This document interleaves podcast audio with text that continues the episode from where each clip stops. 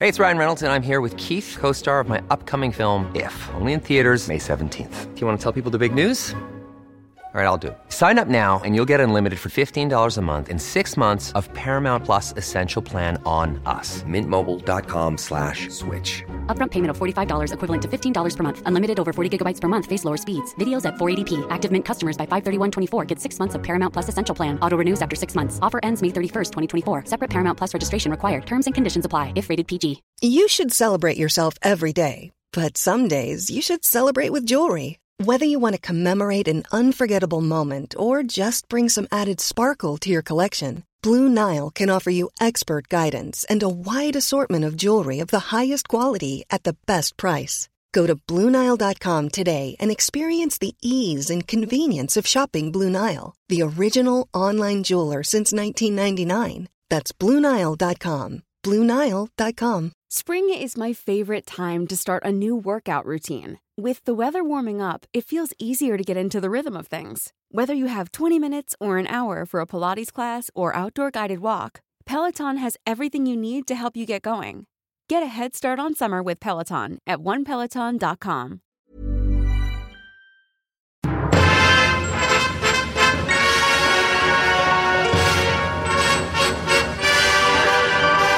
And now, coming to you from Hollywood, Los Angeles, California, America, it's the nation's favorite new time podcast in the style of old time radio The Thrilling Adventure Hour. Hi guys, it's me, Ben Blacker, and this is Ben Acker. Hi guys, it's me. And uh, so we have been thrilled with the response to the Kickstarter campaign, and we are so excited to announce that we get to do the graphic novel. Uh, so thank you all for supporting us in that. Uh, if you want to learn more about the Kickstarter campaign, go to our website, thrillingadventurehour.com. Ben and I got together this morning to talk about the graphic novel and the Sparks Nevada uh, episode in it specifically. And we got so excited talking about it that we wanted to bring in Mark Evan Jackson and Mark Gagliardi to talk more about it and find out what these guys like about Sparks, about playing Sparks and Croach. Uh, so say hello. Hello, uh, I'm Mark Gagliardi, and I play Sparks Nevada Marshall on Mars. I also am Mark Agliardi. um, I'm Mark Evan Jackson. I play Sparks Nevada, Marshall on Mars. Mm-hmm. I was lying before. I play Croach the Tracker. Oh, Right, right, right. Thank God. I nearly said Croach the Tractor on stage inadvertently in the commercial that we did on Saturday uh, after the episode. And I actually said it backstage. Uh, it just came out, Hi, folks, I'm sorry. We're Sparks Nevada and Croach the Tractor. And then, and then I was like, Oh, I might keep that. you know what? You know what's funny? Uh, you know, you mentioned the the ads that we do after each piece of the show. Mm-hmm. The podcast audience might not necessarily know about these. oh, I hadn't thought of that. We've only put out some. Yeah, we've only put out a couple. Do you guys want to talk about that at all? Sure, there are very frequently um, ads for one of at least two products uh, Patriot Mm-hmm. Brand Cigarettes, a fictitious brand of uh, jingoistic uh, smoking material. And then the, uh, the other is Work Juice Brand Coffee and coffee related products. Which does exist. Work suppose Juice it Brand does, yeah. Coffee does Yeah. now. Have you tried? Have you guys tried it? No, I have not. No, seriously. It's, this is not an ad. It's really good. It apparently exists. It's uh, it is formulated in uh, Omaha, Nebraska, Mm-hmm. I believe, and apparently ha- has the Coffee maximum. Mecca, Omaha, Nebraska. you know, Yeah. Pacific Northwest, not anymore. That's the Seattle of Nebraska. it apparently has all the caffeine that's legally allowable, or whatever the It does. Really? Yeah. It's it's amplified caffeine somehow. Yes. It's. I had a little bit before coming here, and I honestly am a little little, jittery. shaky. Sure. Um, but yeah, Paul Pape, who does all our merchandise, uh, said, "Do you guys want to do coffee tins?" And he made this nice design for it. Or who actually did the design? Dean Tripp. That's right. Did the Project Rooftop. Yeah, did the King of Coffee As a uh, Honey Nut Cheerios gentleman. Yeah, which is hilarious. It's this cartoon Paul F. Tompkins, and then Paul said we really should. Uh, Paul, Pape. Pape said we really should have coffee. I know these roasters, and he sent me like three different kinds to try, and Hilarious. they're they're they're really good. Scalpel, Scalpel, forceps, forceps, work juice. work juice? That's right, nurse. Get me a coffee and make sure it's work juice. This is the hardest surgery I've ever done, and it's an emergency to save this man's life. If my reflexes aren't up to scratch, this man could die, and he's an important man. Yes, doctor. Hang on, you important SOB. Just hang on. Here you go, doctor. Work juice. Perfect. Ah. Come on, man. I'm only saving your life. Doctor? It's no use. His guts aren't reacting. If only I could give them the same jolt I'm getting from this superior work juice coffee. Wait a second. By George, I've got an idea and it's a doozy. Nurse, get me an IV drip of work juice. Yes, doctor. 400 cc's. Yes, doctor. We'll get you out of the woods yet, you important bastard! I will say about the ads, I love the ads because frequently they're just, uh, it's just a short little, here's just a random idea that we had. There was one that was my favorite one was the uh, Supreme Court. It was the That Sup- one has come out on the podcast. that one that one has come out on the Oh, good. podcast, yes. And it was uh, it's the simplest idea of treating the Supreme Court like a first day of school, including the line, "Well, they called recess and everyone went outside." that line Mm-hmm. uh, sold me on that ad. It was like I love this ad so much. Absolutely. Recess! Supreme recess! Well, they called recess and everyone went outside. None of the other justices even talked to me. That is, until I took out a pack of Patriot brand cigarettes.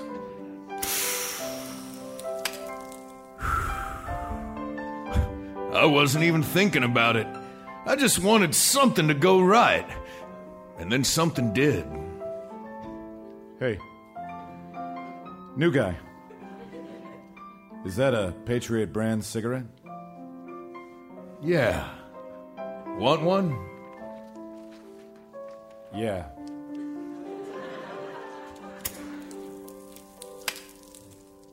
Thanks. Hey, new guy. What's your name? Simon.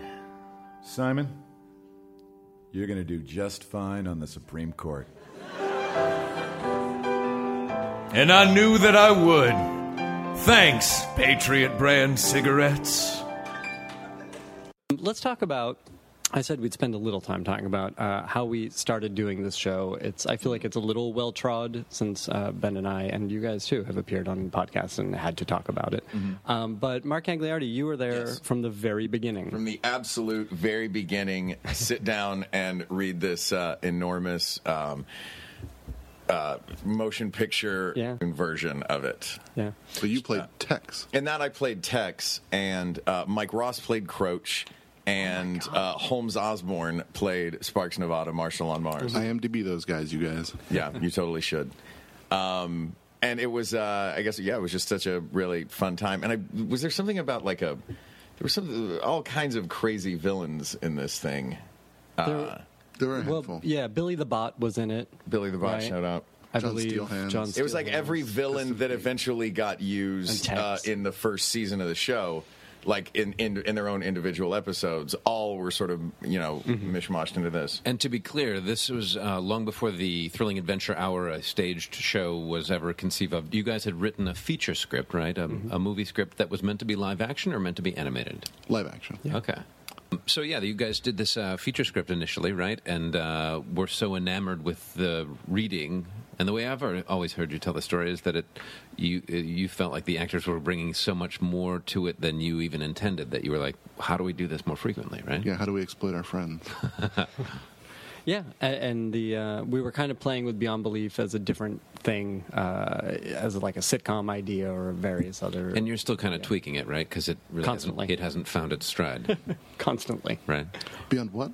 Yeah, right. I do remember uh, you and I talking on the phone, uh, Ben Acker, uh, when uh, right after this had happened, and you guys had first come up with the idea of doing the radio version of it live on stage, uh, because that was the excitement of it. You were like. So this is the idea that we have. We're going to keep doing exactly what we just did, but we're going to put that on a stage. And so that everybody can hold their scripts, we're going to pretend it's old-time radio. It's like, "Oh, that's genius." So it didn't start as the idea being old-time radio the idea started as let's just get people to do to com- have to commit the least amount of time possible to Right. doing it um, so that we can get all of these people that we want to get and Which remains 200 years later, one- Right. one, of its most appealing selling points, I think, to guests, right? The little work that you have to do. Not even me, but I think, you know, Yeah, we don't sell the guests on how little work Mark Evan Jackson does. that's not for them to know. they intuit it. No, but I think that that makes it really Yeah. easy, right? It's 'Cause an you can- easy ask. Yeah. I mean, I remember when we went to J.K. Simmons. Right. It, it was a very easy thing for you to approach him and say, "It's a lot of fun. You walk on stage. You're holding your script. Couldn't be easier. Yeah. And for the musical episode for that guy, it seemed perfect because the guy can read music too. Oh, that was amazing. It's like, oh, we'll just hand him this on a page as well. Yeah, well, that was. Do you want to talk about that? Uh, when we were running the musical Sparks stuff at Andy Paley's house. Mm-hmm. Right, we had sent him the demos, and he walked in the first time he met most of us, and it was. Did you did you get the demos? Did you receive the uh, the the demos? "N- Yeah, I got them. He said. I didn't really listen. You, do you have this? Do you have this written down? He's- Do you have the charts? Do you have the charts? Yeah. And uh, we handed him the charts, and he took a look at it in as much time as it would take you to start a page and finish a page, and looked the rest looked at us and said, "I got it," Yeah, and he, and he did. Oh man, did It he, was amazing. Did he ever? Yeah. He mopped the stage with me. It was fantastic. Oh, it was great to He's so so skilled. We just kept giving him longer things to hold, and it was he was like, Longer notes to hold. Right. and- It was. Can you can you do this if we if we stretch it out like that? And he said, if I can, if I can keep breathing, I can I can sing it. Yeah. No, he um he you know very humbly limped into all that stuff and was like, I, I think I probably can. And it was like, I think Andy asked him if he could hold it for eight counts, and I think on the night it, we got you know well beyond sixteen. I Yeah. mean, it was a it was a showstopper. He, there was an applause break in the middle of our duet. Where are you, Nevada? I know you're out there somewhere, but where? I'm Ah, here, right here. Where are you hiding, hombre? I ain't hiding, no. I'm just laying low. I'm gonna kill you someday. Don't know when, my poor doomed friend. Your demise will not surprise me in any way. I'm just the cuss to do it. Don't bet on living through it. Yes, I'm gonna kill you someday. I'll rip you apart. I feel it in my heart so strong. If killing you is right, then how could killing you be wrong? It can't be wrong. Maybe June, some afternoon. Hmm, how's August? Sure. October? Yep. Or May.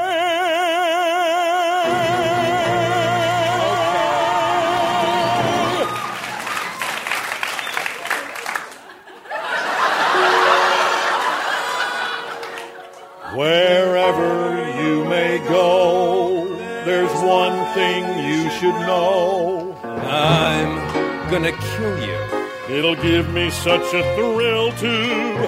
I'm gonna kill you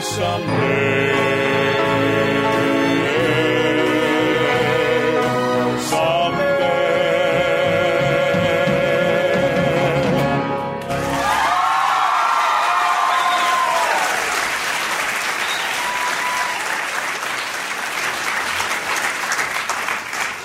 Pretty remarkable. Um, so, Gags, you were there from before the beginning, from that first reading. Mm-hmm. Yes. And did we know we were going to make him Croach when we? No. Did he play Tex in the first? Yeah. Thing? Yeah. That's what I thought. Was Yeah, Croach in the first? Yeah. Episode. T E C H S. Uh, Finally, Do you get it? Do you get it? Text. Uh, yeah, we had uh, we had actually we had Tex in the first episode that we ever did it. That's what I thought. Uh, and I think we had Mike Ross for that. And Mike Ross played Croach in the first episode? Is that tr- no? We didn't have Croach in the first episode. Yeah. Oh, he came in, was the gift from the tribe in episode two. Yeah. Yeah. This part is not of interest to me. Let's talk about uh, how we found our new Sparks because it was apparent that Holmes. Our new new spark. You're still the Oh, new guy. Yeah, the placeholder sparks. You're the, you're the Matt Smith of Sparks Nevadas and Marshall the second on Mars. Sparks. Okay. the second and fourth Sparks. This part is also not of interest to me. You want to talk more about Holmes? A little bit. Holmes, who Um, wound up playing Tex. Yeah. Oh. Yeah. In a lost recording. About 20 feet apart. No, we're closer than that. Uh, how about now? No. Now? All right, keep going. Uh, stop. What? Stop, I said. How far is this? That's 25 feet. Hang on, I'll come closer. No, no, not too close. How's it start? Do we wait for something to happen? Uh, the lady drop a hanky? or- Well, now there's two ways to go. We wait for something like you say, like we, we wait for the clock to come round, or else we, we watch each other, and then and then when one of us draws, so does the other. I'm so- I'm having trouble hearing you. Oh, sorry. I say we either wait for the clock to turn, or else we watch each other, and then when one of us draws, so does the other. Uh, let's do the clock one. Sorry, what's that? I said the, the clock way sounds good. Let's do that. Oh, it is. Now, wait for the man at hand to turn, and then we draw. All right, sounds good. How's that? I was just clear. Nothing. Nothing. Are you sure that clock's working? So Holmes, who does not live in Los Angeles, um, we knew would not be able to monthly play Sparks Nevada, so it began the search for uh, the real Sparks Nevada. Oh, there it is. And For we're now. still looking. I'm out. Um, and you were uh, at Second City teaching and uh, doing shows. Yep, I And was- Ben Ben had seen you in a show. On Wednesday nights, the instructors at Second City, um, Dave Rosowski and Scott Adsett and Craig Kakowski, and I would um, uh, perform. You know, the idea at Second City was that because there's not a main stage company here to sort of demonstrate for the students what the final outcome of the curriculum is, that we would do it on Wednesday nights. We would improvise. And uh, yeah, I had known Mark Gagliardi through the program, and after a Wednesday night show, Gag said, uh, Hey, there's this guy, Ben Acker, I want you to meet he's got something he wants to pitch you. And so we went next door to the bar at the improv, and we've never left the bar since. You're welcome for introducing the two of them, Sparks Nevada fans. Uh, and seeing Jackson and, and then considering him for Sparks was an interesting shift in the character for us. It used to be more Gary Cooper, mm-hmm. and then oh, interesting. And then from yeah, from you might have mentioned that. we've we found you. Okay. now it's all Mark Evan Jackson. Can't wait to see how the next guy does it. I know, right? Um, I will, I will burn Hollywood to the ground. Well, what what we keep saying when we keep telling this story is uh, when we found you to play and you were agreed to play Sparks, it uh, became a collaboration.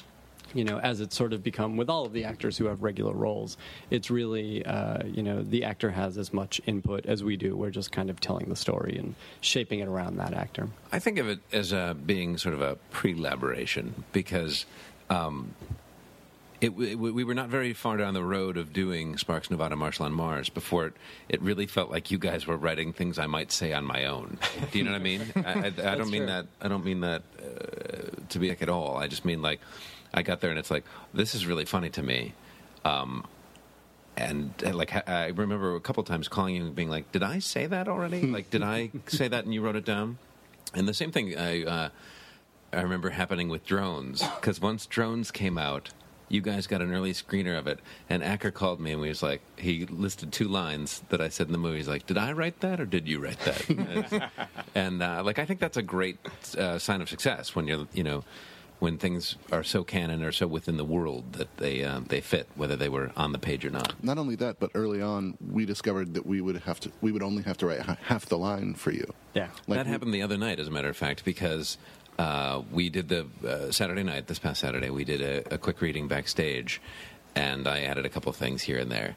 And Blacker came to me afterwards and said, "Keep those in." And I said, "Thank you." And he said, "I actually wrote those in." Acker took them out and said, "He'll put them in anyway." yeah, it's been that way. Yeah. It has, yeah, from like the From very from beginning. the- yeah, first or second episode, it was like, well, we could write all this, but let's save paper. What's great about it, I think everybody involved is that the skill level is so high, and just the the sort of stage love is so uh, prevalent that like nobody's hot dogging or whatever, and so people know to mow me Mm-hmm. over so that if they've got a long speech, they know I'm going to go, guys, can we? can- all right.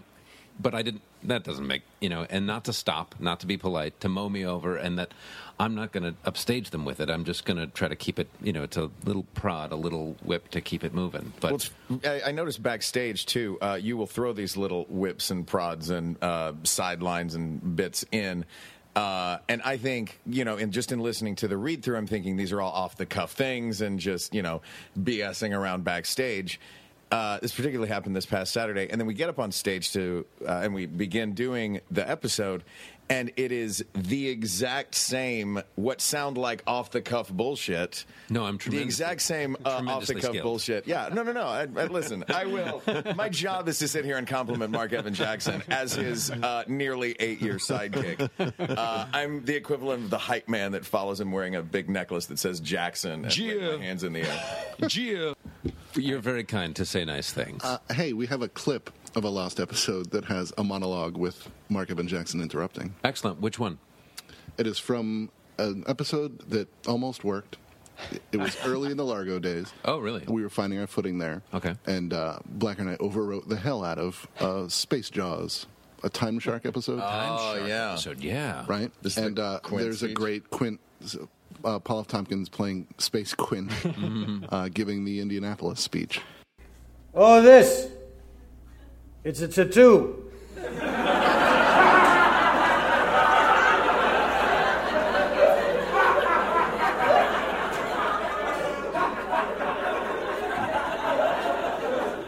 Missy, that's the USS Earth. You were on the Earth? Why? What happened? What's the USS Earth? It's a vessel in the Second Star War. Jupiter saucer slammed two photon torpedoes into our side, Chief. It was coming back from the moon Ganymede, just delivered the cosmic cube, the one we used on Jupiter. 1,100 clones went into space. I was number 1,050. Didn't see the time shark for minutes. What we didn't know was our cube mission was so secret, no distress signal had been sent. They didn't even list us overdue for a week. Before long, Chief, the Time Shark comes cruising in and out of the present. So we formed ourselves into tight groups. It was sort of like you see in the calendars, you know, the infantry squares and the analog calendars, like the Battle of the Uranus. Uranus Men. Men, yeah. You know the calendars Yeah, I'm yeah. talking about. You said the Uranus Men when I did, so it proves you know. The idea was the shark come to the nearest clone. That clone he starts pounding and hollering, and sometimes that shark he go away. Sometimes he wouldn't go away. Sometimes that shark looks right into you, right into your eyes. The thing about a shark is a time shark anyway. He's got lifeless eyes, black eyes, like a, like a lizard man from Mercury's eyes. I've seen those. When he comes at you, doesn't even seem to be living. Till he bites you and those black eyes roll over wide, and then. Ah, then you hear that terrible high pitched screaming as he drags that clone back through time and erases him entirely. And despite all your pounding and your hollering, that time shark comes in and rips you out of existence. By the end of that first dawn, lost 100 clones. The average six of us an hour. Thursday morning, Chief, uh, I, I bumped into a friend of mine, number 981. Looked a bit like me. I thought he was asleep. I reached over to wake him up.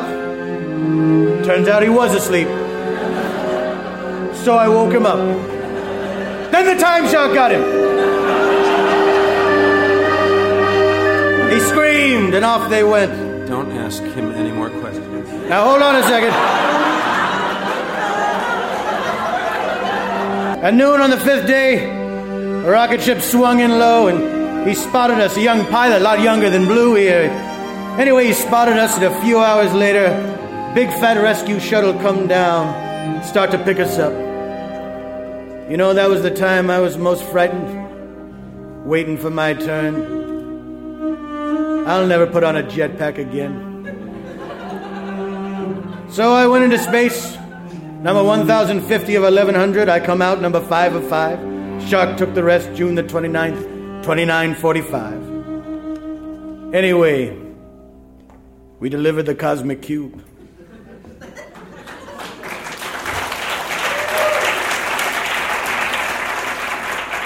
What is your favorite part about playing your respective characters? Uh, for me, with uh, Crouch the Tracker, it has been uh, starting with the idea that he is completely emotionless, and then over the course of the arc of these past several years, playing this character, and his it's his changing relationship with emotion, uh, because it began as something he didn't understand, and then I believe it was due to his whoa.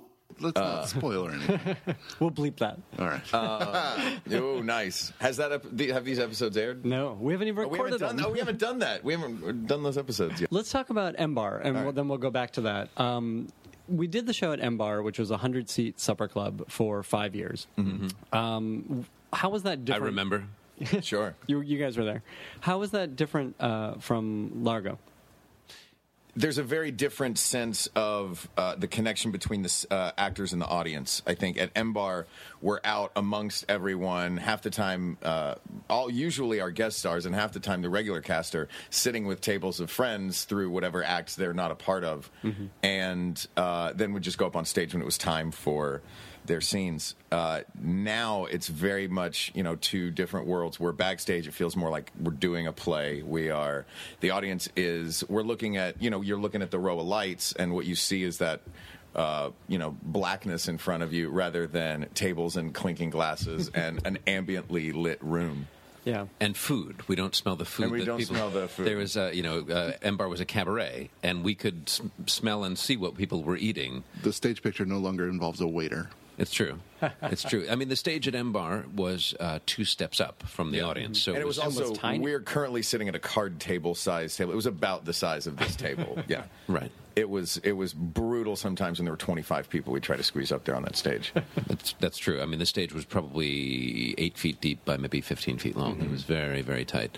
Um, I wouldn't trade it for the world. I mean, that was, it was a blast. like that was such an intimate space for us to sort of um, you know learn our craft or whatever, and it was a fun space in which to try to offer it the laud and honor of doing a play because you know they people could see you come in the room before your introduction or whatever because you would have to, and there was n- there were no wings, there were no teasers, there were no curtains, there was no, nowhere to hide. Yeah, there were no surprises. Yeah. Uh, other than the things that happened on stage. That's that's actually an interesting element. You know, uh, uh, since we've been at Largo and since the uh, this show that you write has taken off with uh, celebrity guests to such a degree, um, now we're able to you know keep them hidden until it's time for their big entrances, Yeah. and that would never have been the, a possibility. Didn't at Embar we also used to introduce each segment uh, with the actors who were going to be in that segment? We did a run. Uh, We, you know, we kind of There was a toyed little with while the where that introduction. Mm-hmm. was- You know, with Mark Evan Jackson and Mark Igliri also featuring, Yes. you know, and then the uh, laundry list. Yeah, and going back, we recently released for the Kickstarter backers a uh, exclusive uh, lost episode that was Ooh. recorded at MBAR. Oh, wow. um, and it was really neat listening to those old recordings, which are mostly terrible quality um, of recording, but. Um, it was it was really fun, you know, hearing you guys in sort of the early stages of these characters. I'm a calling you out, Marshall. Let's ride. You can't win. Well, I can try. How can you be so confident? I'm from Earth. Then why are you so foolish? Uh, same reason, the Earth thing, I guess. Fine. Get yourself killed. Could happen. Sure hope not. You mean that, Red? Red Plains Rider, why do you not wish for Sparks Nevada's demise in a hail of laser bullets? Well, I guess she don't. Uh, Well, let her say why. I reckon some things are better left unsaid. This is not one of them. It may well be. It is not. Listen, both of you. It ain't on account of any feelings. No, I didn't. Uh, I didn't reckon so. I did. I feared that the Red Plains Rider still harbored feelings of affection for you, Sparks Nevada. It is clear that she does. Really? Is that a fact, Red? Dr. Scientist, I reckon your aim was to observe, not interfere. Sometimes I cannot help myself. Shrug, I am a scamp. Interestingly, and this just occurred to me this moment, despite the confines of that stage and that room, the Andy Paley Orchestra was often larger than it is at Largo. I mean, it, it was sometimes eight players and stuff, wasn't Yeah. it? Yeah. At Embar? Yeah. Yeah. I mean, there were there would be stand up basses and Jalinda Palmer and um, Brittany Brittany Westover Yeah. and the whole gang. I mean, it was it Even would be- little Ben Jaffe, who's big Ben Jaffe now. It's true. Now he's a And it sounded as amazing as it does now. On the- uh, it's on the been really last interesting. recording? That's great. Yeah. Um, but I think you know when we moved to Largo almost three years ago, it it took us a couple of months, but I think we found that intimacy, and it's been really neat. Uh, especially, you know, I'll, I'll often go and stand in the back of the audience during the show, and it's been really neat hearing them respond Hmm. emotionally to the show. You know, we can't talk about the big one that I think we're all thinking of. Uh, Yeah. Um, but what happened? this character that wasn't you did a thing. oh, I wasn't. It really just looked like it, your scripts just look like your lines and then blurs, right? Bullshit, bullshit, bullshit. yeah. Me. Bullshit, well, we, bullshit. we give him a script that only has his lines. Oh, well, that makes sense. And half of them. yeah.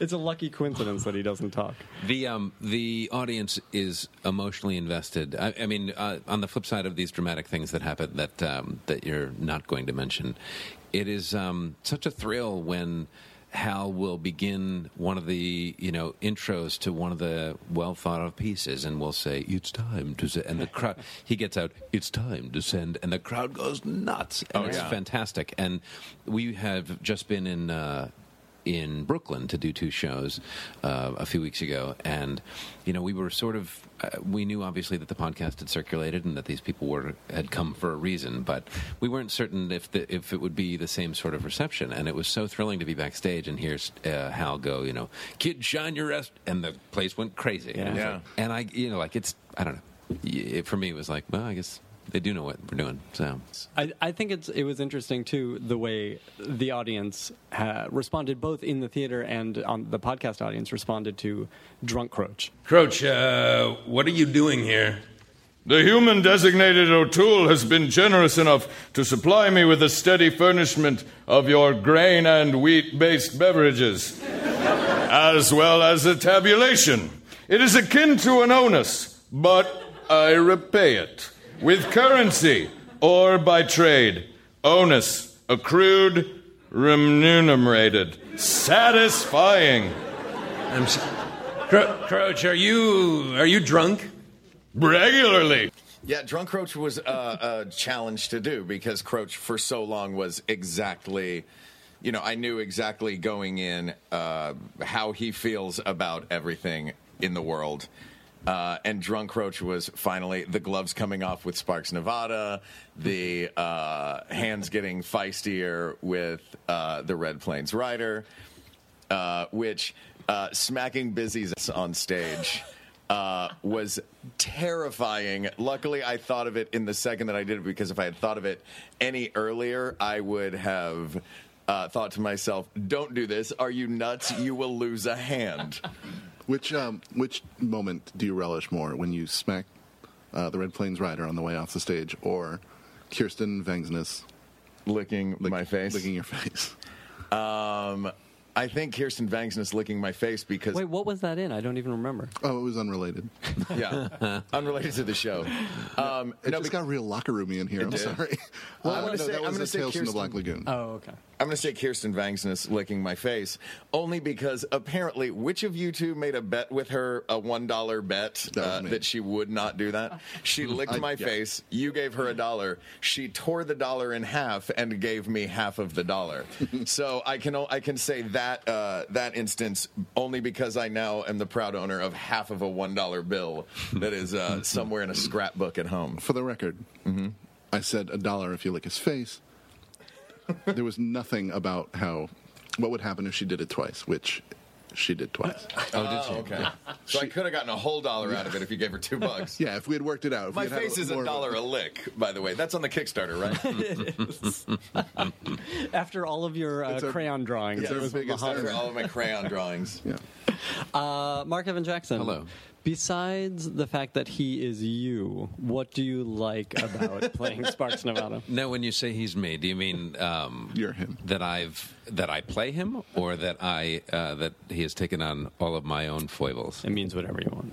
So I like that he's taken on all of my own foibles because um, no, I um, Sparks Nevada is you know I think my favorite character to play ever, and. Um, it's because he exists in that weird world where he believes himself to be high status and he's not. I mean, he is second to everything around him, including his sidekick. I mean, he's logically wrong and you know he's not as tough as his as his uh, his villains and he's you know not as cool or good looking as the women in his life and he's not as smart or brave as his you know trusty martian companion besides that you're him Besides that, I'm him. That's, it. That's what I mean. No, it's such familiar territory, which I think uh, is why I like playing it so much. It's die o'clock, Marshal.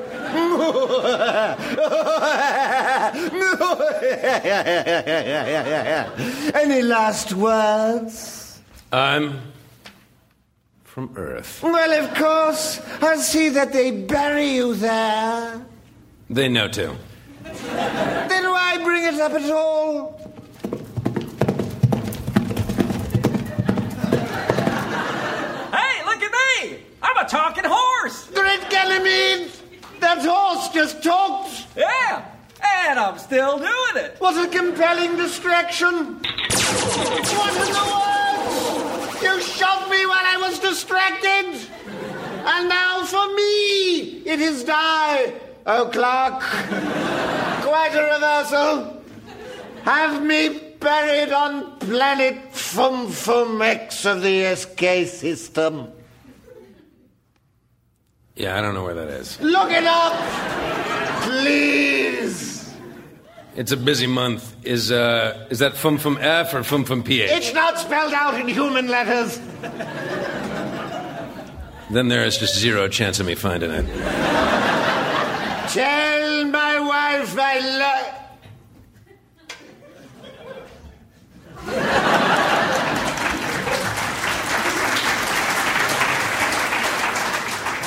Tell her what? Well, we'll never know.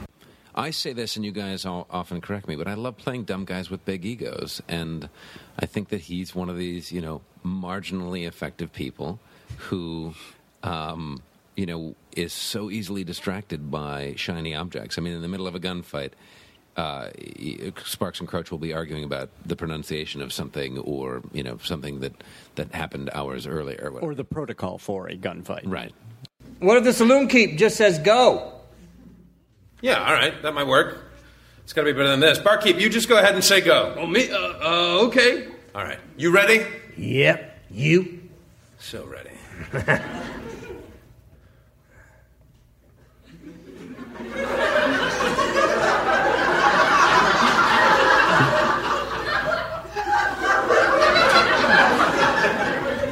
Barkeep, we're ready. Go. So, what? No. Come on, wait till no, he- wait till no. he's done- Stop, stop, stop, Go. stop, stop. Stop, stop, stop, stop, All stop. right, forget Stop. it. Forget it. That was a bad idea. That was a terrible idea. Thank Forget you, Barkeep. You are relieved.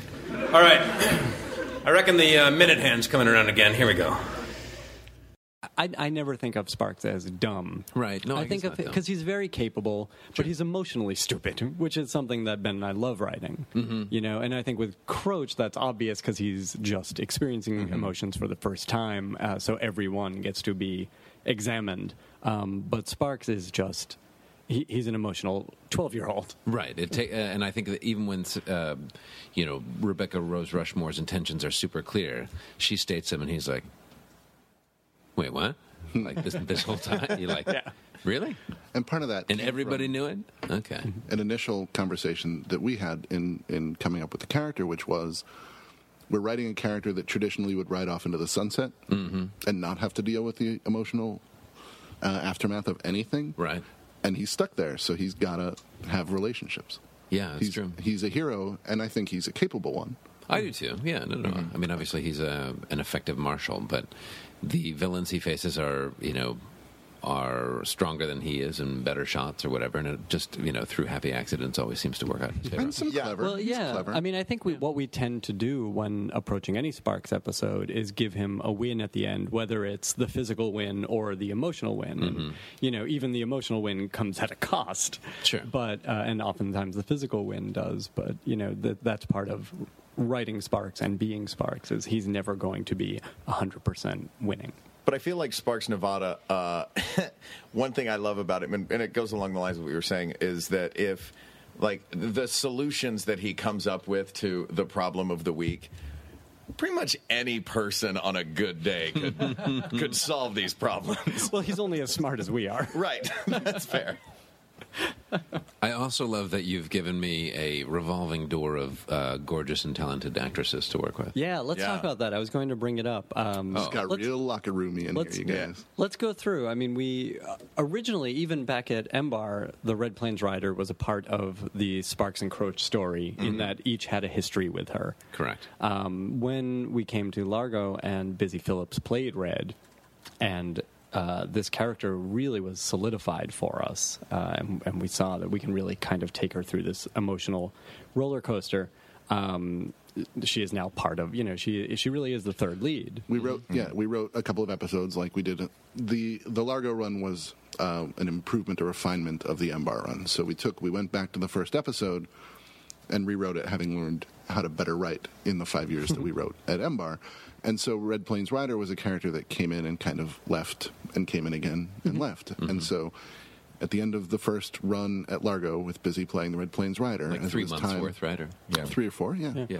Uh, it was time for her to go um, time for the Red Plains Rider to go, and Busy read the script and said, uh, "No, I'd, I'd, I'd rather stay." I, I think we can't uh, overstate how much we all fear and love Busy. Oh, yeah. I think everyone in the cast. Sure. Just let me out of here, concern it! You just tell me which one of these suitors you prefer, and I'll freeze you directly. What business is it of yours, Rubbit? I would just tell him. I would also be curious to know. I would just, yeah, I would just, I would just tell him Tell him that it's what's- me. Well, I ain't in no mood to say due to I'm going space crazy due to I'm being confined in a giant spider's web. In a lame of curiosity and be set free. Yeah, yeah, yeah. It, it would be nice to put a nail in this conversation. It Just does kinda- seem as if this conversation has been going for four months. I really a really long, a really long time. Yeah. Okay, there is a way to talk about this stuff, and there is a way not to. And under duress by a robot outlaw stuck in a giant spider's giant spider web miles underground after having seen a spider massacre and having saved one suitor from being inside outed to death and finding out that the other suitor got spider eggs in him about to hatch on a day that started in fighting six robots that turned into one big robot that all but destroyed the planet 76 years ago. That ain't the way to talk about this stuff.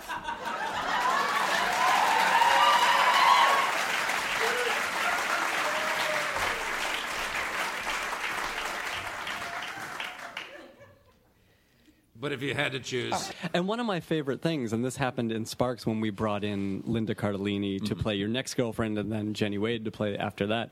Uh, Busy uh, gets territorial. Yes. On the stage and in rehearsal. in, char- in and out of character. It's uh, it's pretty great. It's very fun. Uh, the episode that we did in Brooklyn um, a couple of weeks ago was one that we had done with Linda Cardellini playing uh, playing Rebecca Rose Rushmore, and Paget did it when we were in New York. But um, the venom with with which Busy goes. Like introduces herself to as read to the uh, Rebecca Rose Rushmore and says like, "Howdy!" It's so mean. It's so loaded. And it's a little bit real. it's really great. Yeah, yeah. She would definitely edge other actresses off the stage uh, if, It's if pretty great. possible. Mm-hmm. Oh, it's Yeah. the- and it's just It's the best. fantastic. um, but tell us a little bit because you both ha- got to play romantic with uh, the Red Plains Rider. Mm-hmm. Mm-hmm. Uh, Which of you is the better kisser?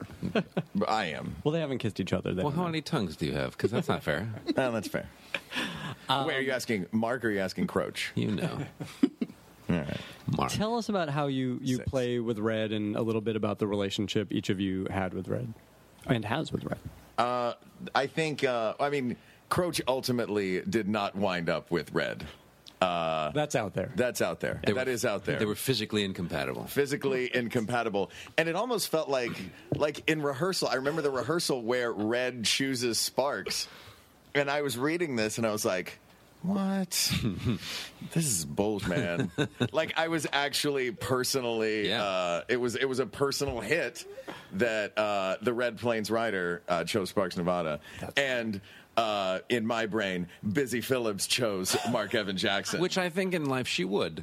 Um, and uh, my reaction to it was, winner! and it was before the Charlie Sheen thing. Yes, Oh, and the, podcast, came out after. After. And we were talking about that. Like, oh, I feel sick about it. It was long before. Yeah. Yeah. Oh, months, absolutely. months and months Um, before. but I remember that rehearsal too because Busy had kind of you know the the reciprocal reaction, which was, I finally get to choose. And, Oh, where's this gonna go? Like well, the she fact was that we really all invested. didn't know going in, like what was going to be in that particular. se- we're all we are all waiting to see uh, who Red Rider uh, chose as well. That was really fun.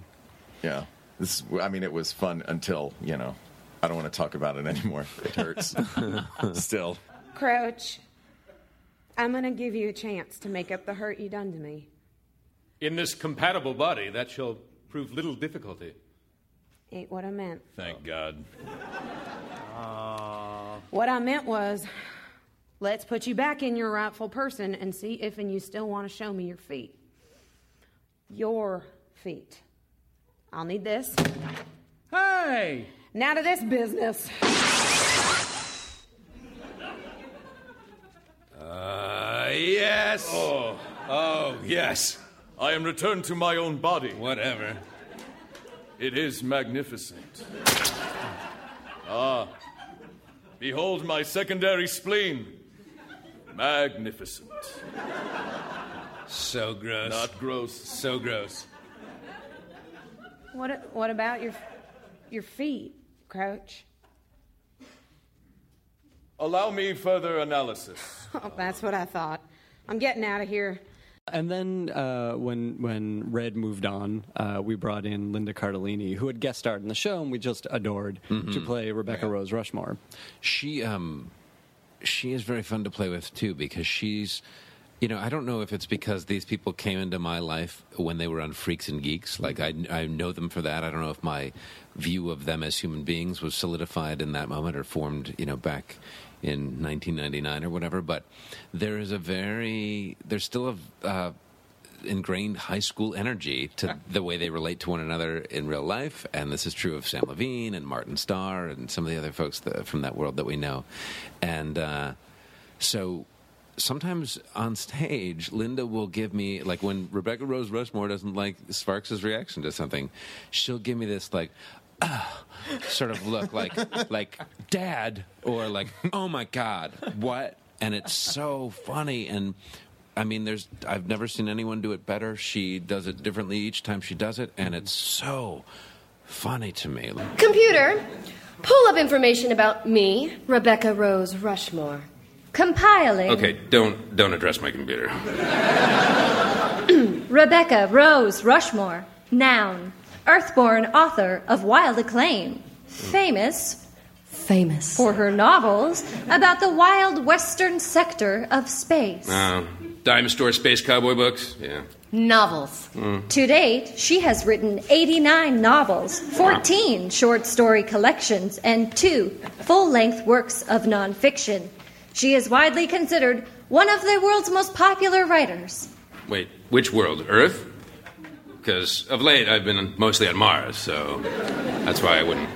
World's apostrophe, not world apostrophe S. Whatever. See what I mean? Something that was fun too when we brought in uh, Rebecca Rose Rushmore was making everyone a fan of her. Mm-hmm. And make giving Croach that fandom, Mm. um, and what did I don't even know if this made it into the podcast, which is thr it was through her books that the Martians learned English. did it not make it in? But is it Oh. still canon?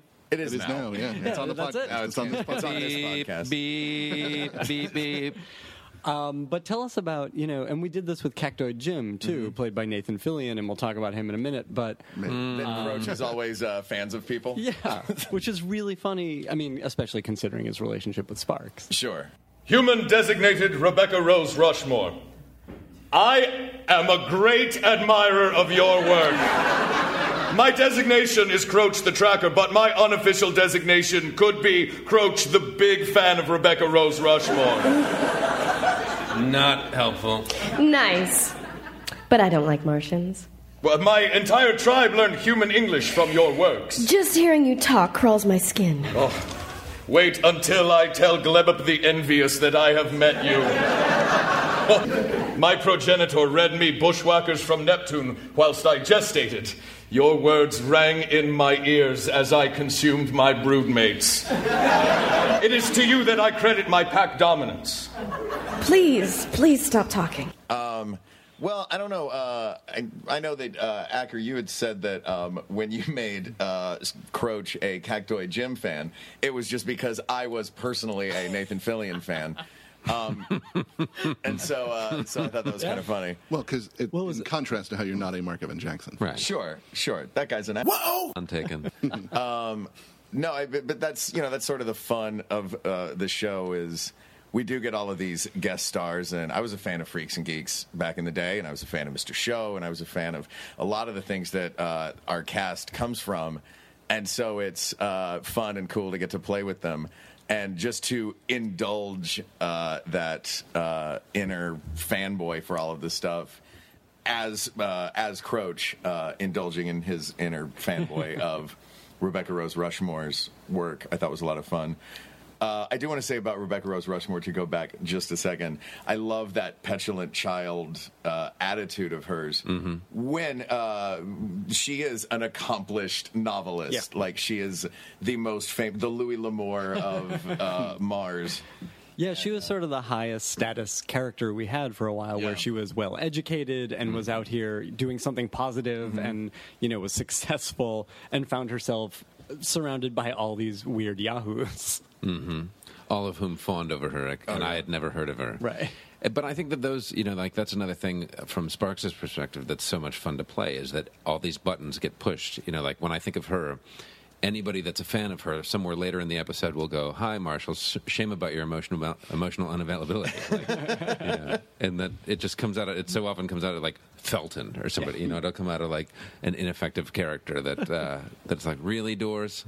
Really, you're talking talking and I to me?" can I can never tell which is uh, Sparks Nevada's, um, which are Spark, which makes Sparks Nevada moderately annoyed, and which makes uh, Mr. Jackson uh, moderately annoyed.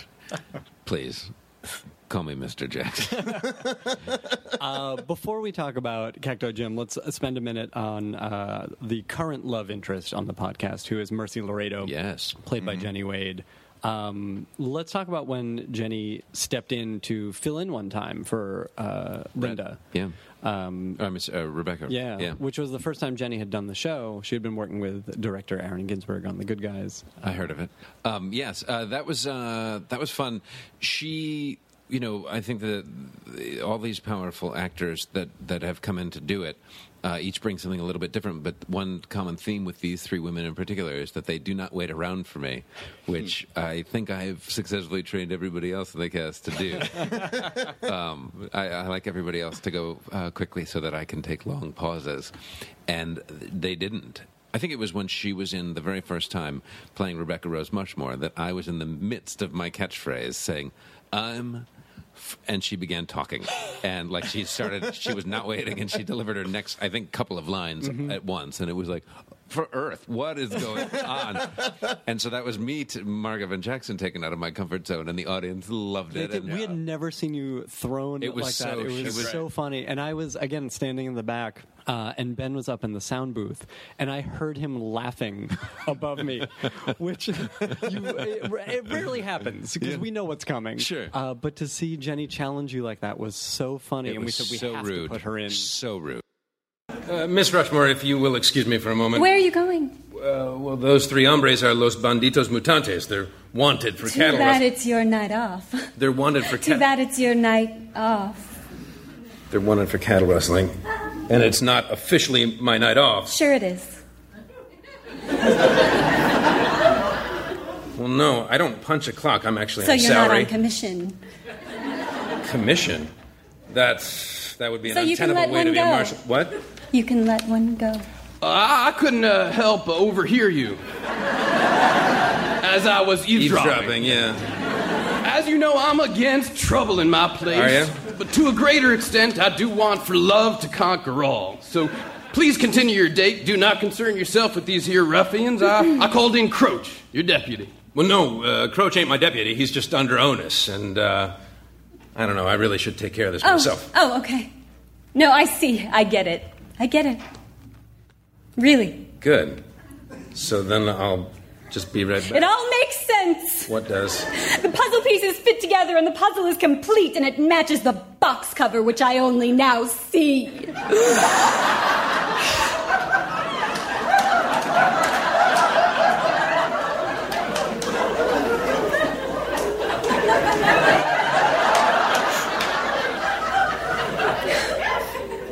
I don't. You have a I don't fear know of what's happening. commitments. What? Fear of commitment? No, I ain't scared of nothing. I'm I'm the marshal on Mars, which, as planets go, is super scary. So, but me, I'm like, pick me. I'll be marshal. She's really fun. They um, so uh, how much of her story has been out yet? Any? We just did the. We just put out the uh, episode that Molly Quinn was in. Oh, great, uh, okay. As Pemley Stalwark. Yes. Um, let's talk. From the punishment soccer. Punishment soccer. She's back. She's back, people. Yeah. Oh, nice. Good. Get ready. That was a character that we Time really, travel. uh, took to. um, let's spend a moment because before Molly joined us, uh, her co-star on Castle, Nathan Fillion, joined us. Um, and he came in and played Ace American, and then when it came time for us to cast Cactoid Jim, who was another one of these characters that had kind of floated in and out of the old Embar run, um, we said, well, he's the best guy around. He is the nicest, the most capable. Yeah. Mm-hmm. Uh, who are we going to get to play him? Well, there's only one guy who can do this. Uh, and pitting him against Sparks Nevada Yeah. has been incredibly fun. Uh, tell me about that dynamic. Well, it's just it's infinitely frustrating because uh, not only is Nathan Fillion and therefore Cactoid Jim like very handsome and accomplished and you know striking and uh, uh, bears a tremendous presence, but the way you've written this character, which Nathan is infinitely skilled at at uh, pulling off, is just he's the most humble and nicest man on the planet, and he's just you know like he will make it seem like it was your idea, and thanks for loosening the lid of that particular jar. And um, you know, when when I like selfishly try to take credit for something, he'll uh, he'll go like, "Well, I guess it was your idea all along. Thanks for that." and it's just so frustrating. Sorry, I couldn't wait my turn, but there was cry for help what came from here, and I'm known in some parts to be a help when it's called for. But who are you? Folks call me Cactoid Jim. What's a cactoid? A cactoid is a resilient low orbiting plant plentiful on the Martian frontier, which is where I hail from. A cactoid's tough enough to thrive in the planet's worst environs. I'm regarded as similarly tough. You know how folks are with nicknames, or maybe you don't. Anywho, call me Jim or Cactoid Jim, as you like. I'll answer to either. Hey! That there robot's got a gun! And now he don't. You, you shot my gun! For starters. You, you shot off my gun shooting arm! Better safe than sorry. Now, will you behave or shall I shoot off the other one? Better safe than sorry, his rugged jaw said.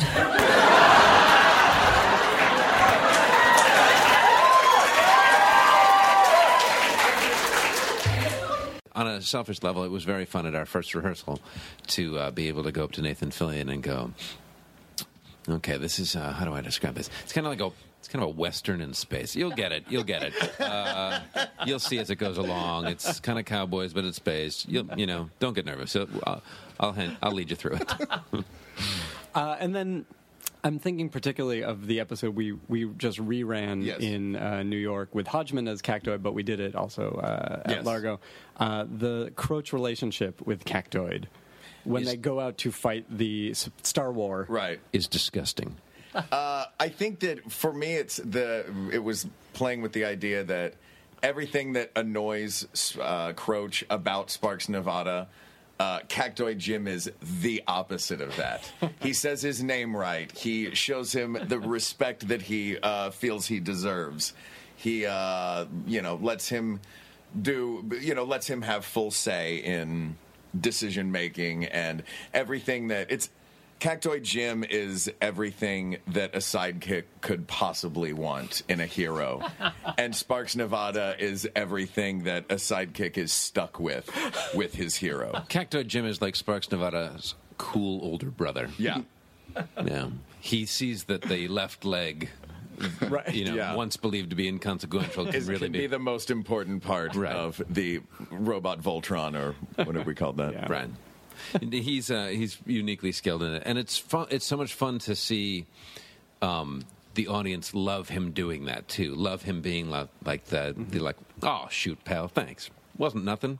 It was all you. You know, like, and they just love him uh, getting Sparks' goat, but also just his his portrayal of that is so sweet and char- I, I hate him. I hate him. Hey, remember when we met, Sparks Nevada, and you could not pronounce my name correctly? And then I stopped correcting you because you will never say it correctly? I say it right. Crouch.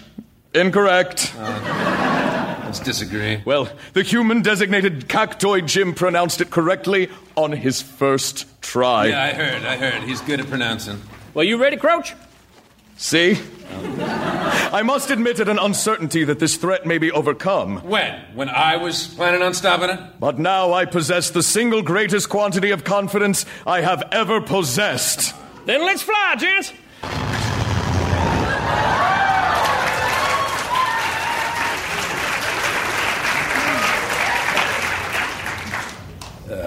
I was going to say, are we going to uh, podcast the New York? Did we? Are we podcasting the New York episode? We're going to put some clips in this, and we're going to I think, offer it as an exclusive for the backers. Ah, Because I loved John Hodgman in that role. Yeah, you can talk about Because uh, I think with Fillion uh, playing the role of Cactoid Jim, you just he's so charming, and you just love this guy, and he's uh, everything's perfect about him.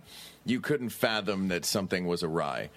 With John Hodgman doing it, whom I love. Me too. Uh, Oh with my John Hodgman doing that role, you're like, I, in my brain, I'm like, wow, he's super nice and he's so charming and cool and everybody likes him. What's this guy playing at? There's a certain Bond villain. Yeah, there's a Bond villain danger to him. Yeah. When he says, I mean, Cactoid Jim can say, I loosened the lid of that particular jar for you.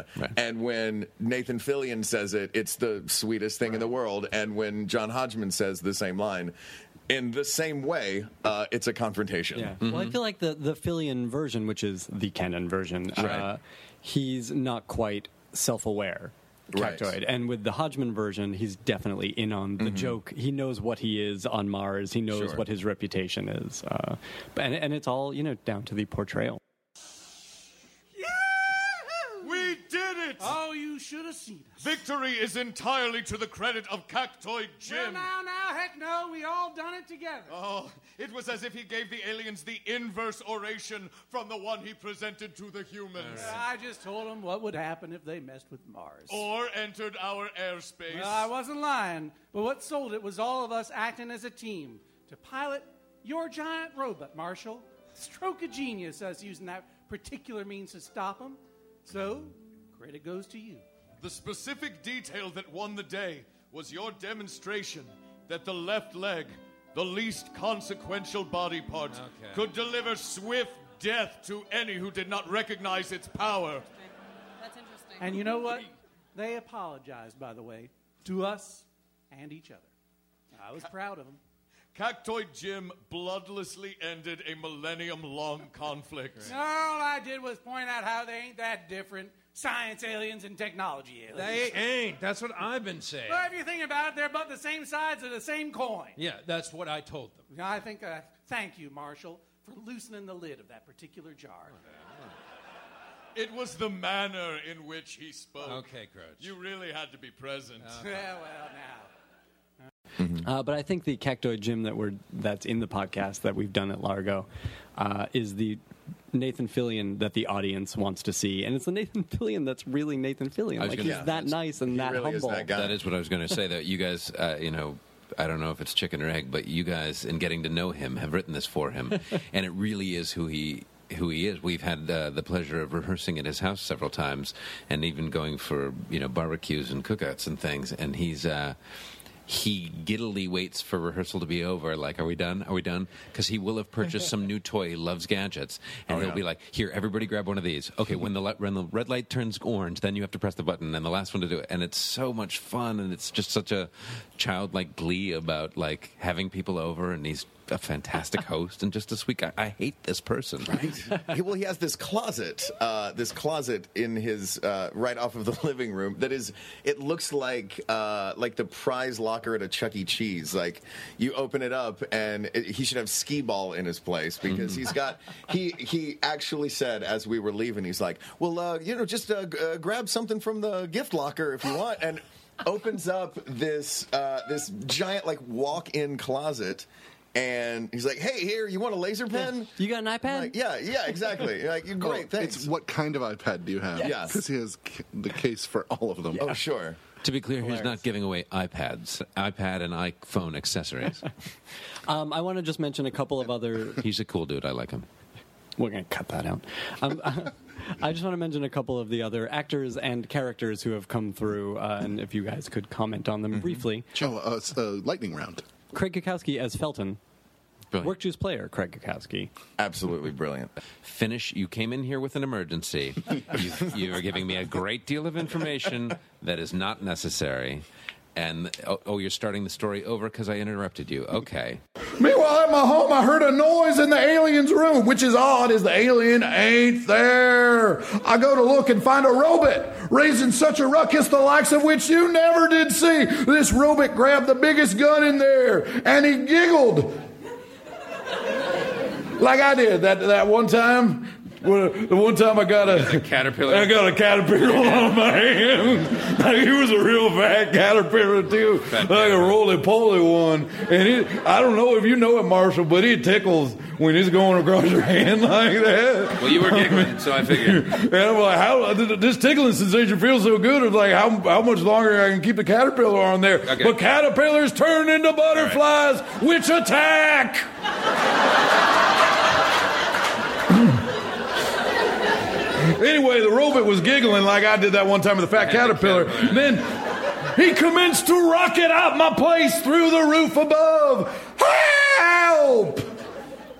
I mean, he's impenetrable. And Craig will push you too, Oh, yeah. which I Yeah. love. Yeah. I mean, you guys uh, going head to head on stage is always fun to watch. Craig legitimately broke me about three months ago um, because he did a thing that is like the weirdest non acting comedy thing in the world.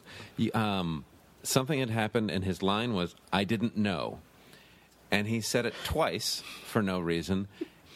Changing the second time, not at all, and it broke me so hard. I, like I, I, it was because it was person. uh, He was sitting right to my left, and person to person was like, why the hell would you do that? like, like that's the dumbest thing anybody's ever done. Like, because it's in this, we're, we're we're side by side with our scripts. We have the same script, and he goes, and he just for no reason he goes, I didn't know, I didn't know, and, and- but he wasn't saying I didn't know that I didn't know. It was just like I didn't know, I didn't know, and it was like, and why would you have done that? And that is the thing that uh, Craig can do, which Yeah. will just kill. And he does it as an adventure cateer. He does it in, in uh, Ace America. It's always hilarious. He did it this Saturday uh, when you and I were going back and forth about the name. Yeah. Uh, you say, uh, of course, Ju- and he just jumped in when we were doing it, and it totally worked. Yeah.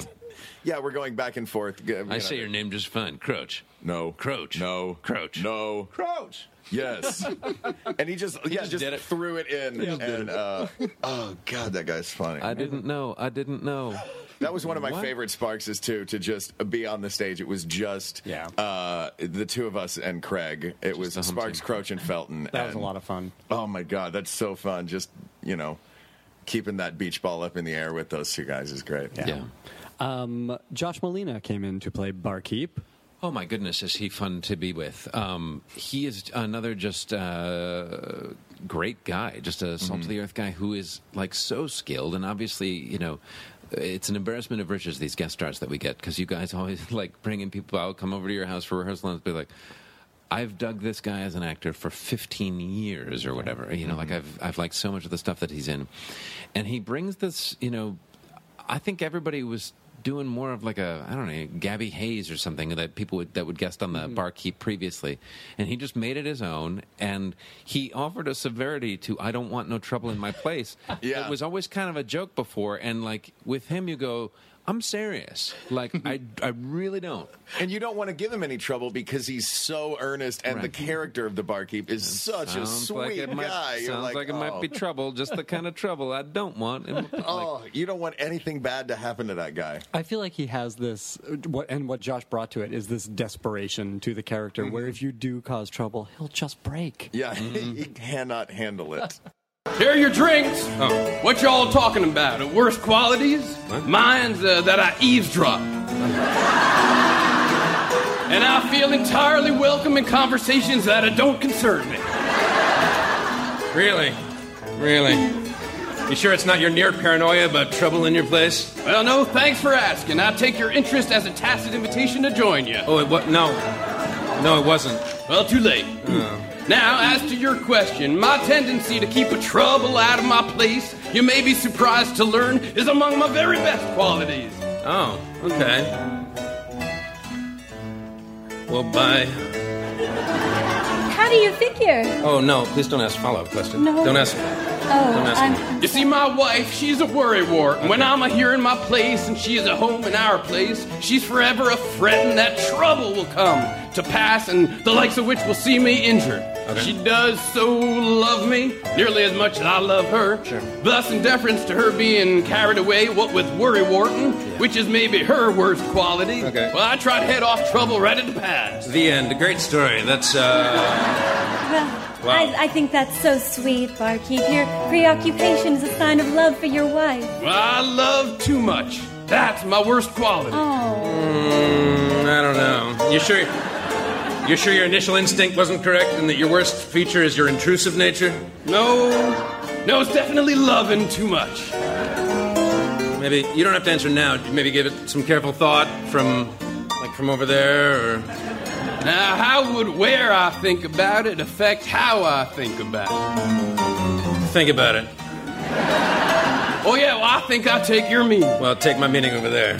You bet, Marshall, Miss Rushmore. And might I say, I sincerely appreciate how much of trouble in my place you ain't a causing. Oh, sure. You're welcome. Sure. The Sparks cast has grown to be enormous. Where we are doing spin-offs. It's an ensemble sitcom. It is at this point. Like we could we could fill a season and have with Sparks, Crouch, Barkeep. I love this idea. Cactoid. Wow. And yeah, I mean, we've talked about it too about just doing Sparks, where we spun off Troubleshooter and we spun off the USSA. Yeah, uh, the, it's a rich A world. whole run of just croaches.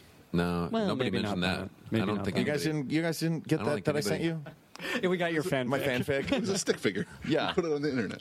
Yeah, I got to do fifty of them now. Get to do fifty of them now. Get. To, that's what I said. Get to do fifty of. Do you want to do more? to do fifty? Sure, I'll do more. Do you want to make that promise on this podcast? I'll make that promise on this podcast. How many more? I can do. Uh, I can do a full hundred. you want to go? You want to go full hundred? We're putting it on. You just want to blow Hal out of the water, huh? Oh, y- oh, Hal. Yeah, Hal thinks it's watercolors. oh, look at me! I draw with watercolors. uh, that's Hal Urban. He's a Yankees player. As yeah. Before we wrap up, um, because again, we've had all of these great guest stars. I, I mean, Andy Daly as your horse. Mercury. I'm a horse. Uh, ridiculous. Uh, Tom Lank played Kevin the Spider, which Oh, my was so much goodness. fun. Um, So good. So But talk about, and again, I didn't prep you for this. So off the top of your Mm-hmm. head, are there uh, episodes you remember as being standouts or favorites, uh, or even just moments on stage that you particularly relish? Um, I, it's funny that you mentioned Kevin the Spider because that's one that I haven't thought about in a long time, but is one of my favorites. My web isn't just sticky sparks, Nevada. It's your death and my vengeance.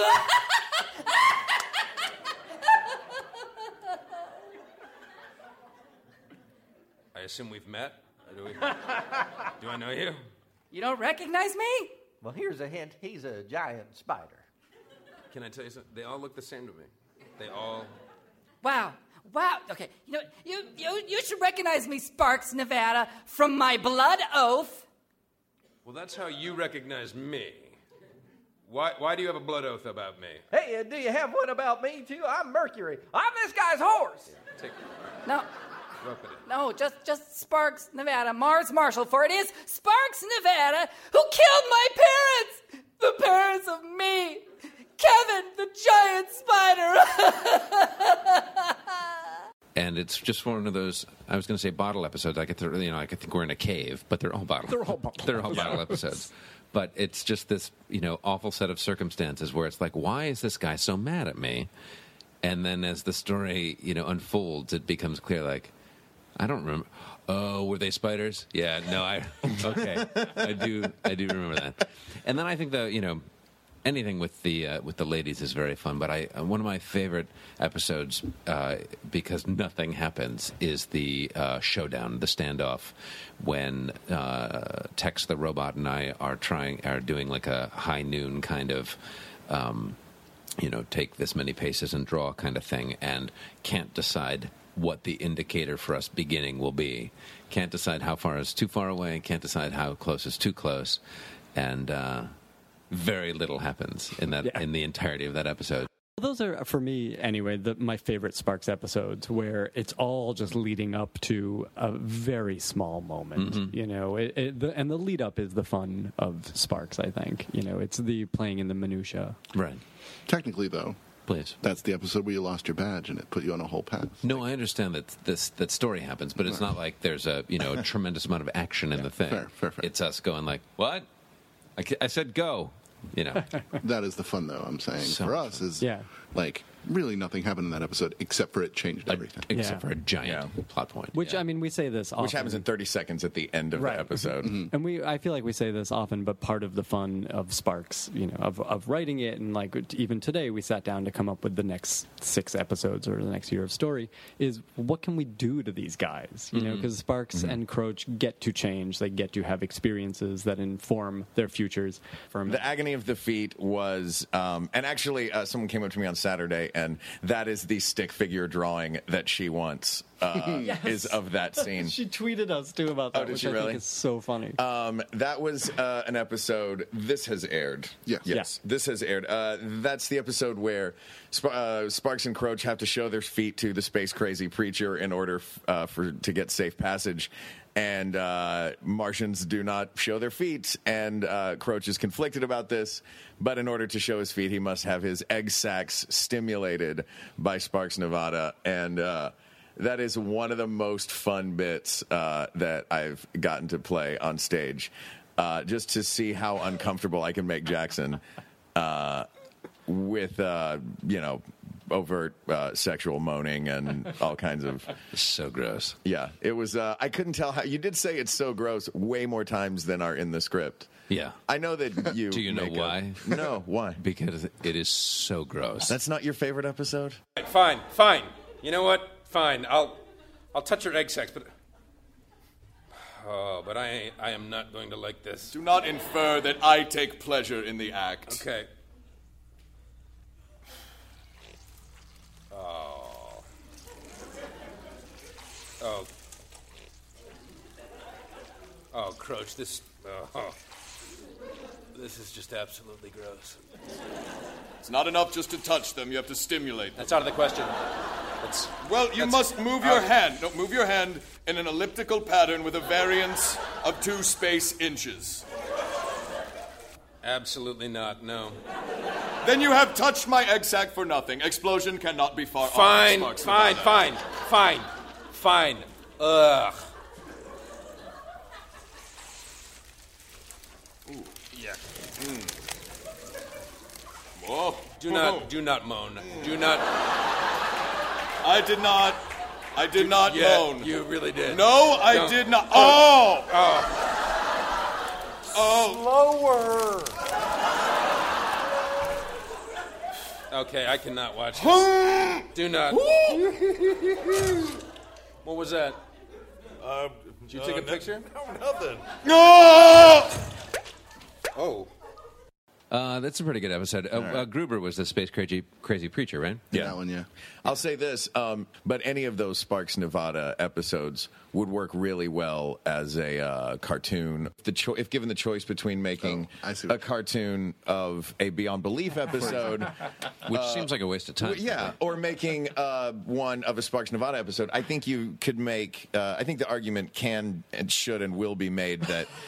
uh, a Sparks Nevada episode is far superior It's to the a Beyond only Belief logical choice. episode. It's the only logical choice. I think two of us here can agree upon that. Yeah. I think you're right. And, uh, you know. Oh, okay. That's, Well, going to that's be- recorded. I think Yeah? you're right. Canon. I think you're right that it would be in- great and interesting. Sure. Uh, I think the people need to vote. Have you had any feedback yet uh, from people? If we make these, what are they called? Stretch goals, push goals. What's what are those, the next Kickstarter? By the time this uh, streets, they will be able to vote on whether or not they want Beyond Belief or Sparks Nevada as a motion comic. Team Martini or Team Martian. And do you have Team any early indication? Early indication has it uh, fairly well tied. Oh, I don't like that at all. There Uh, I would of, like uh, to say to the people then, you know that Frank and Sadie are human, and you know what Paul and Paget look like. Yes. Um, you don't know what Sparks and Croach and all of these uh, sundry robots look like. Wouldn't you like to know? Wouldn't you?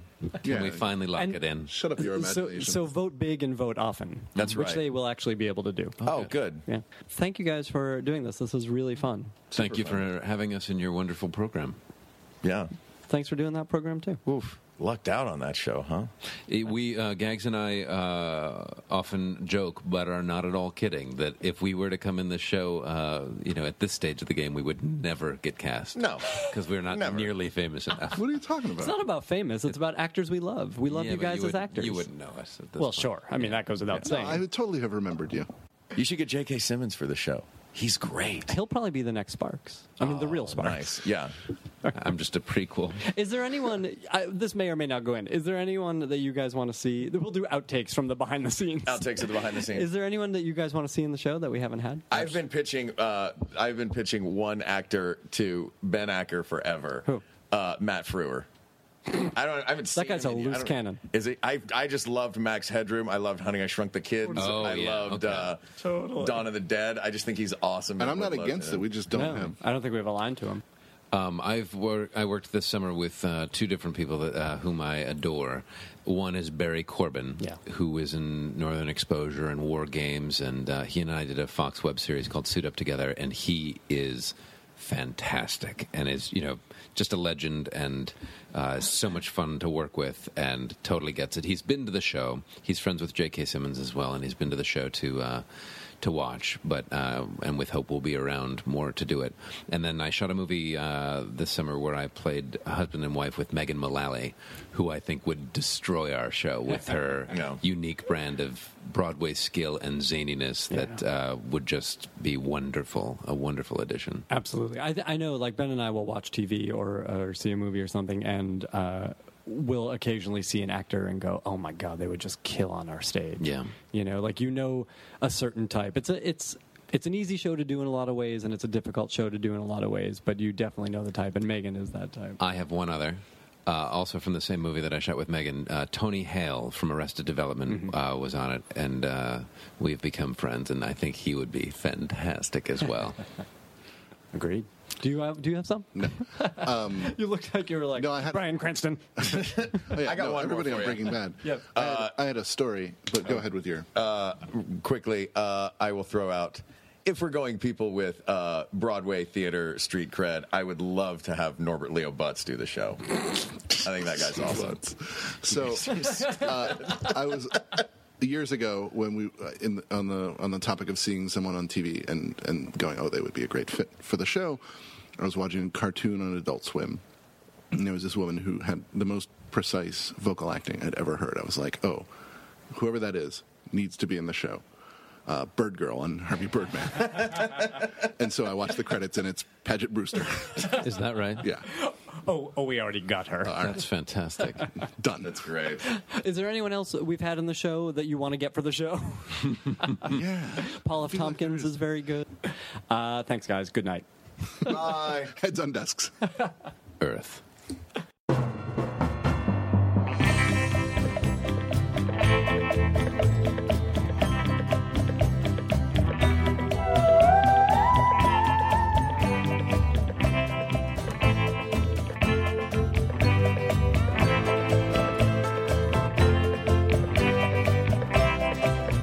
Thank you.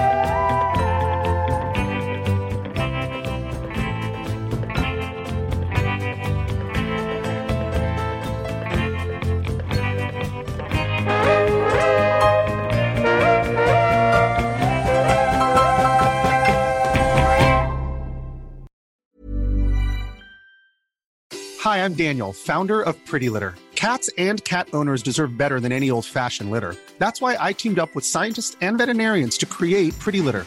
Its innovative crystal formula has superior odor control and weighs up to 80% less than clay litter. Pretty Litter even monitors health by changing colors to help detect early signs of potential illness. It's the world's smartest kitty litter. Go to prettylitter.com and use code ACAST for 20% off your first order and a free cat toy. Terms and conditions apply. See site for details. Even when we're on a budget, we still deserve nice things. Quince is a place to scoop up stunning high end goods for 50 to 80% less than similar brands. They have buttery soft cashmere sweaters starting at $50, luxurious Italian leather bags, and so much more. Plus, Quince only works with factories that use safe, ethical, and responsible manufacturing. Get the high-end goods you'll love without the high price tag with Quince. Go to quince.com slash style for free shipping and 365-day returns.